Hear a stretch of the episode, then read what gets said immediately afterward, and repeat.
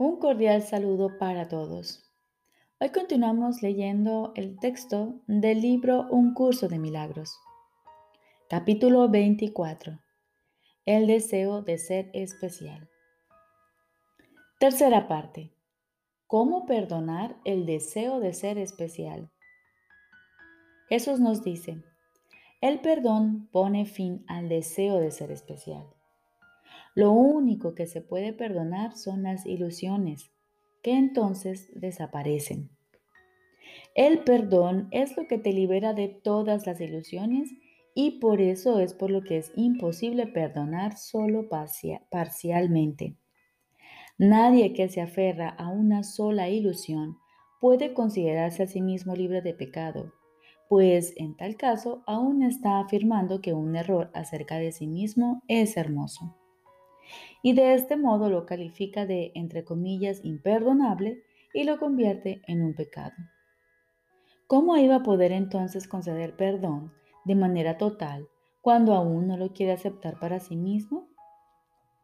Pues es seguro que lo recibiría completamente en el instante en que así lo concediese.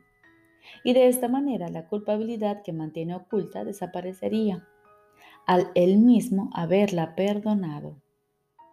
Cualquier forma de especialismo que aún valores, la has convertido en un pecado. Se alza inviolable y la defiendes acérrimamente con toda tu endeble fuerza contra la voluntad de Dios.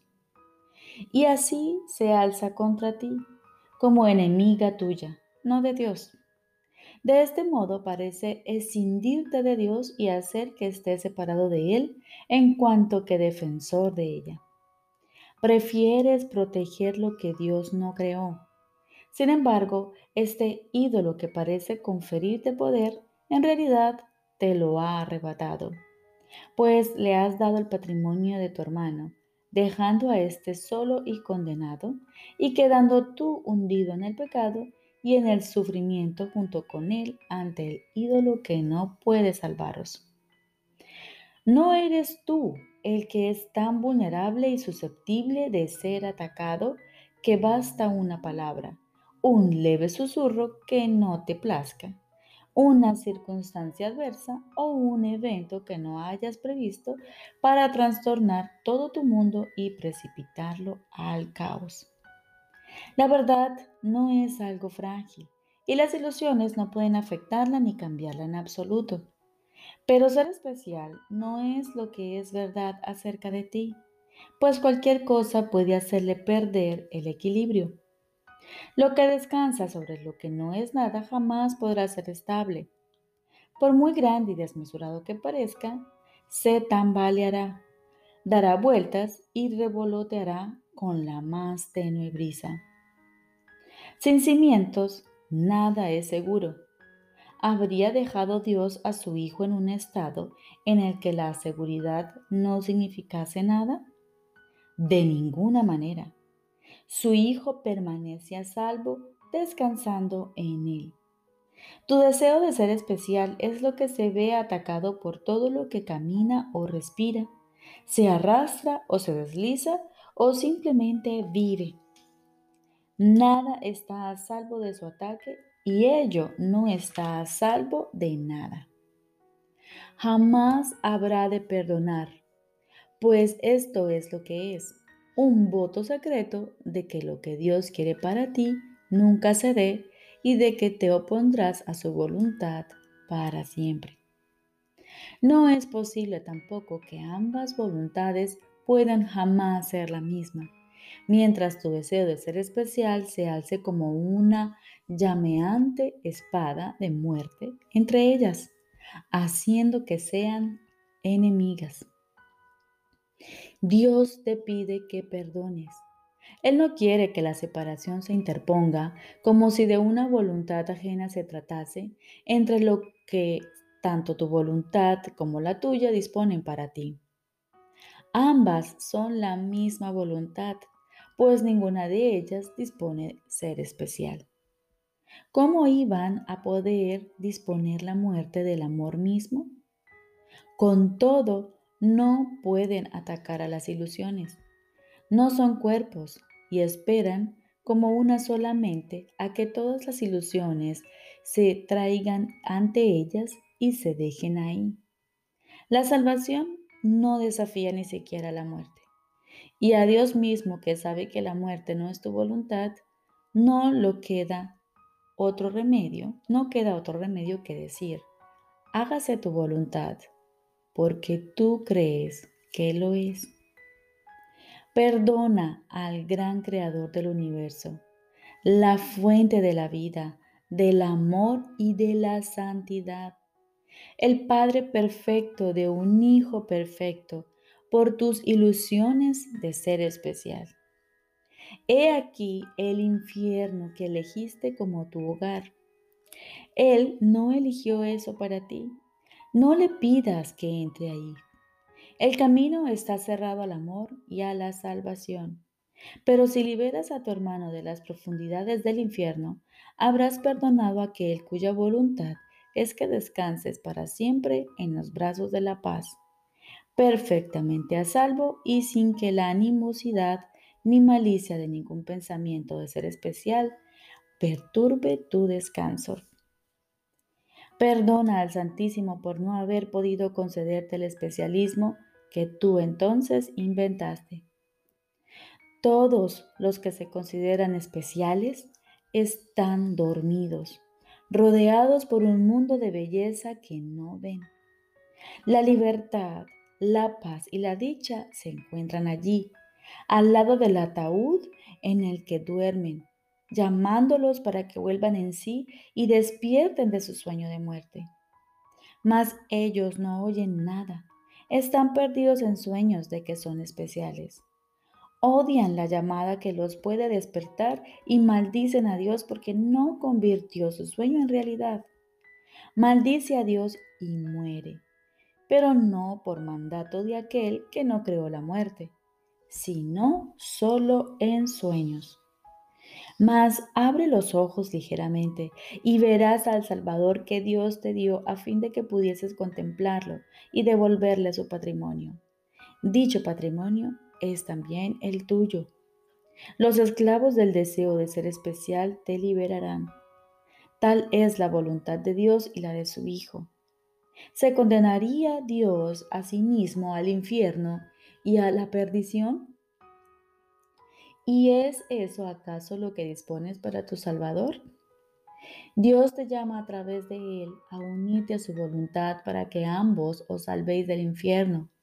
Observa las marcas de los clavos en las manos que te extiende pidiendo que le concedas tu perdón.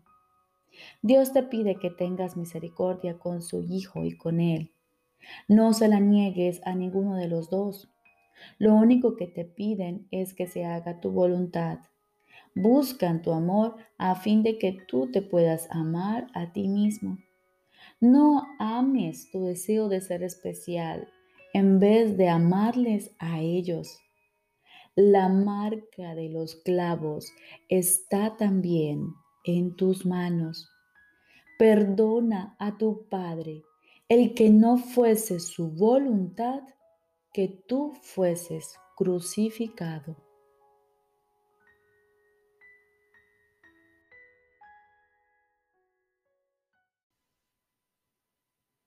Ahora continuamos con el libro de ejercicios.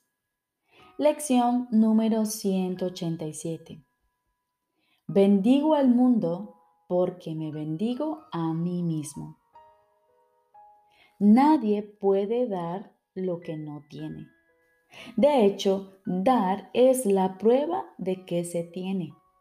Hemos hecho mención de esto anteriormente, mas no es eso lo que hace que sea difícil de creer. Nadie duda de que primero se debe poseer lo que se quiere dar. Es en la segunda parte de la afirmación donde el mundo y la percepción verdadera difieren. Si has tenido y has dado, el mundo afirma que has perdido lo que poseías. La verdad mantiene que dar incrementa lo que posees. ¿Cómo va a ser posible esto? Pues es seguro que si das una cosa finita, tus ojos físicos dejarán de percibirla como tuya. No obstante, Hemos aprendido que las cosas solo representan los pensamientos que dan lugar a ellas. Y no careces de pruebas de que cuando compartes tus ideas, las refuerzas en tu propia mente. Tal vez la forma en que el pensamiento parece manifestarse cambie al darse. No obstante, este tiene que retornar al que lo da. Y la forma que adopte no puede ser menos aceptable. Tiene que ser más. Las ideas tienen primero que pertenecerte antes de que las puedas dar. Y si has de salvar al mundo, tienes que primero aceptar la salvación para ti mismo. Mas no creerás que ésta se ha consumado en ti hasta que no veas los milagros que les brinda a todos aquellos a quienes contemples. Con esto, la idea de dar se clarifica y cobra significado. Ahora puedes percibir que al dar, tu caudal aumenta. Protege todas las cosas que valoras dándolas y así te asegurarás de no perderlas nunca. Y con ello queda demostrado que lo que no creías tener te pertenece. Mas no le atribuyas valor a su forma, pues ésta cambiará y con el tiempo no será reconocible por mucho que trates de conservarla. Ninguna forma perdura. El pensamiento tras la forma de todo es lo que es inmutable. Da gustosamente, pues con ello solo puedes beneficiarte. El pensamiento sigue vivo y su fuerza aumenta a medida que la refuerza al darse. Los pensamientos se extienden al compartirse, pues no se pueden perder. No hay un dador y un receptor en el sentido en el que el mundo los concibe. Hay un dador que conserva lo que da y otro que también habrá de dar. Y ambos ganarán en este intercambio, pues cada uno de ellos dispondrá del pensamiento en la forma que le resulte más útil. Lo que aparentemente pierde es siempre algo que valorará menos que aquello que con toda seguridad le será devuelto. Nunca olvides que solo te das a ti mismo. El que entiende el significado de dar no puede por menos que reírse de la idea del sacrificio. Tampoco puede dejar de reconocer las múltiples formas en que se puede manifestar el sacrificio. Se ríe a sí mismo del dolor y de la pérdida, de la enfermedad y la aflicción, de la pobreza, del hambre y de la muerte. Reconoce que el sacrificio sigue siendo la única idea que yace tras todo esto y con su dulce risa todo ello sana. Una vez que una ilusión se reconoce como tal, desaparece. Niégate a aceptar el sufrimiento y eliminarás el pensamiento del sufrimiento. Cuando eliges ver todo sufrimiento como lo que es, tu bendición desciende sobre todo aquel que sufre. El pensamiento de sacrificio da lugar a todas las formas que el sufrimiento aparenta adoptar. Mas el sacrificio es una idea tan demente que la cordura la descarta de inmediato. Jamás creas que puedes hacer sacrificio alguno. No hay cabida para el sacrificio en lo que tiene valor. Si surge tal pensamiento, su sola presencia demuestra que ha cometido un error, el cual es necesario corregir. Tu bendición lo corregirá. Habiéndosete dado a ti primero, ahora es tuya para que tú a tu vez la des. Ninguna forma de sacrificio o de sufrimiento puede prevalecer por mucho tiempo ante la faz de uno que se ha perdonado y bendecido a sí mismo. Las azucenas que te ofrece tu hermano se depositan ante tu altar junto con las que tú le ofreces. ¿Quién podría tener miedo de contemplar una santidad tan hermosa? La gran ilusión del temor a Dios queda reducida a la nada ante la pureza que aquí has de contemplar. No tengas miedo de mirar. La bendición que has de contemplar eliminará todo pensamiento de forma y en su lugar dejará allí para siempre el regalo perfecto, el cual aumentará eternamente.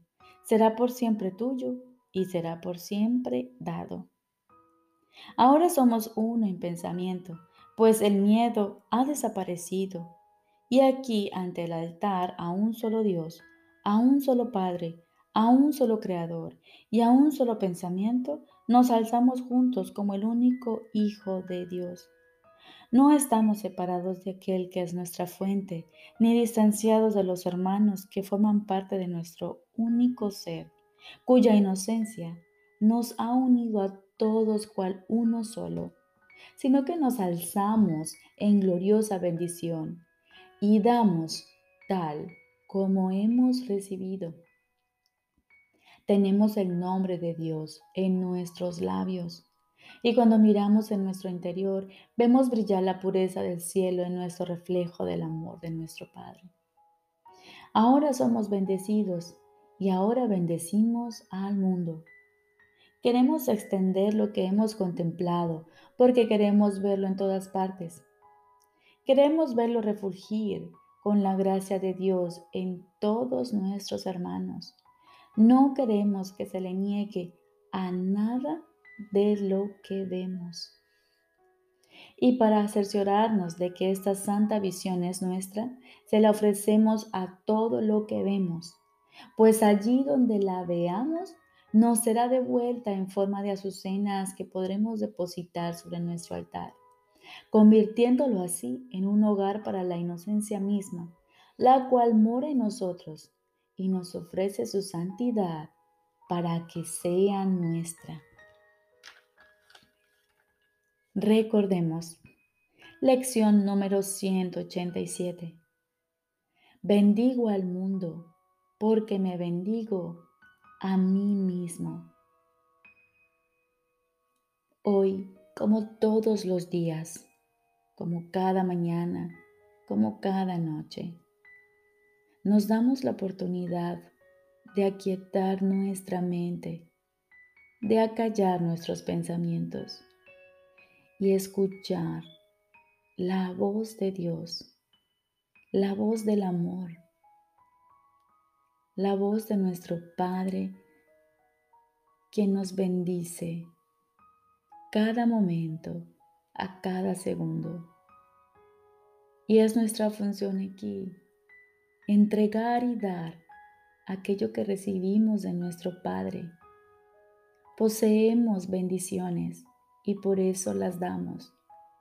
Recordemos que entre más demos, más tenemos. Siempre se refuerza cada cosa que damos. Nosotros podemos dar porque lo tenemos y somos la prueba de ello. Hoy bendecimos al mundo porque así nos bendecimos a nosotros mismos. Les deseo un feliz día.